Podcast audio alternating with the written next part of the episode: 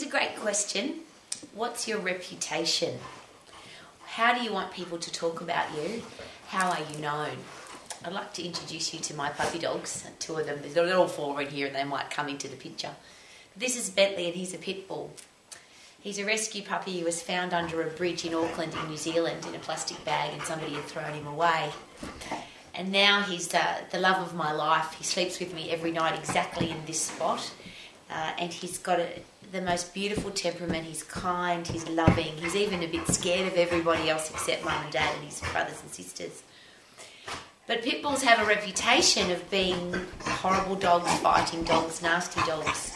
He just isn't. But he has to overcome that reputation because that's the reputation that other pit bulls have given him.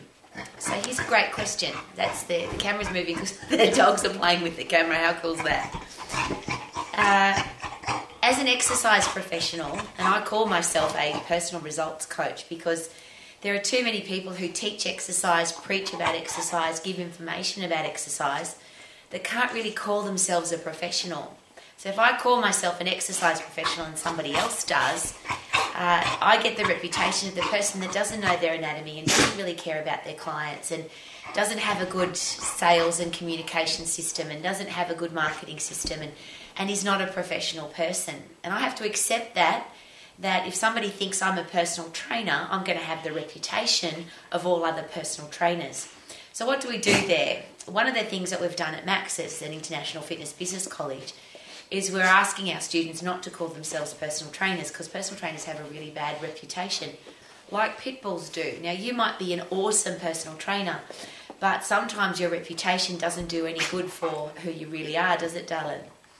So, we ask that you call yourself a results coach, a personal exercise coach, yes, an exercise professional. But there are some people now that are calling themselves exercise professionals and they're not very professional.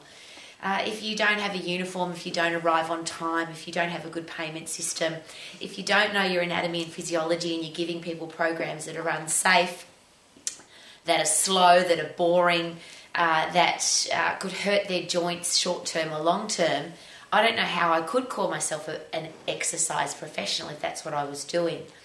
So you might be really good at what you do, but if you're lumped into a group of people that have a bad reputation, is it possible that you'll also get that same bad reputation? Now, I used to think what I'll do, Rowie, is I'm going to change the exercise profession. And the uh, one of the things we used to say at Max, it was one of our part of our mission statement, was to positively change the health and fitness of the world and to raise the professional standards of the exercise profession. But sadly, the exercise profession doesn't seem to want to have its standards raised. There are so many people who are giving out information about exercise and they don't know their anatomy and physiology. Have you noticed?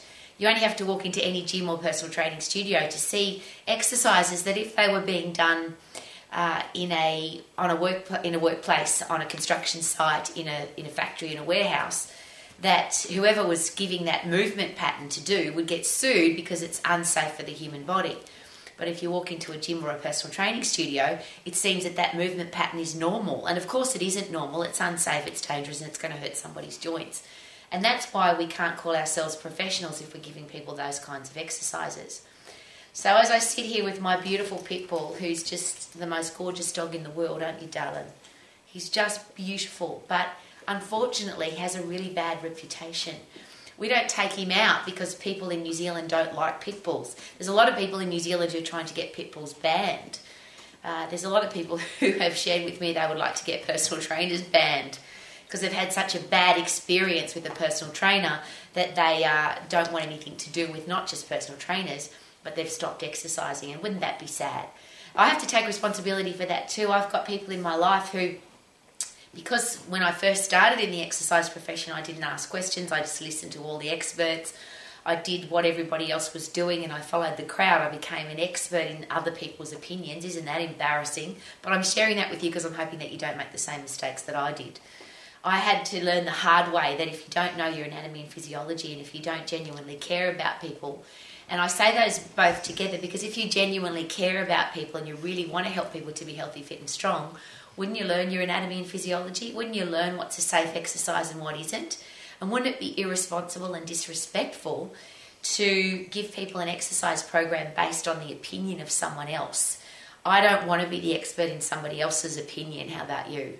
I, I, I love my beautiful pit bull. He's gorgeous. We have to accept the fact that because he has a bad reputation, that some people won't like him. And unfortunately, if you call yourself a personal trainer, you have to accept the consequence that there have been some very personal, bad personal trainers that have come before you, and they've given you a really bad reputation. So there's two choices. You can try and do what I did, which is raise the professional standards of the exercise profession. Sadly, I don't think they want to be raised. Uh, or you could just be the very best and keep getting better. And that's the important thing, isn't it? We're never the best. We've got to keep getting better. We've got to keep learning. We've got to keep studying. We've got to keep training because I have never met anybody that knows the human body. Uh, I only know a bees willy, and I've been studying and training every day. I'm married to an, uh, a man that's got a master's degree in exercise science. K-Man's a published research scientist. He probably knows the human body better than anybody that I know and yet he still shares daily that he only knows a little bit and he's learning every day. Could that be a great reputation to have? To be somebody who's learning constantly, training and educating to get better and better, not have some ridiculous notion that you can be the best. I'm going to be the best version of an exercise professional. How ridiculous. Because then, how could you possibly get better? So, whatever your reputation is, whether you have the reputation of a Labrador or a pit bull, may you be the most beautiful person that you are wanting to be and if you call yourself a pro- professional, could that be that we're always learning? Because if we want a great reputation, could it be really important to be the person that's constantly learning? Uh, these are my look at all four puppy dogs sitting here with me on the couch. Very rare that I sit down, but I wanted to share with you how beautiful it is to have dogs in your life. How beautiful it is. Uh, well, Bentley's got a reputation of being a tough fighting dog, and look at him. He's the most gorgeous, calm, loving, beautiful man that I've ever had in my life, apart from K-Man. Have a day of adding value to your world and may you live your life to the max. Thank you for coming to Romax. Romax is all about being healthy, fit, and strong for a lifetime, having a career or business that you love, being financially free, and having great people in your life. And thank you for sharing my great people because these are the beautiful people that I have in my life.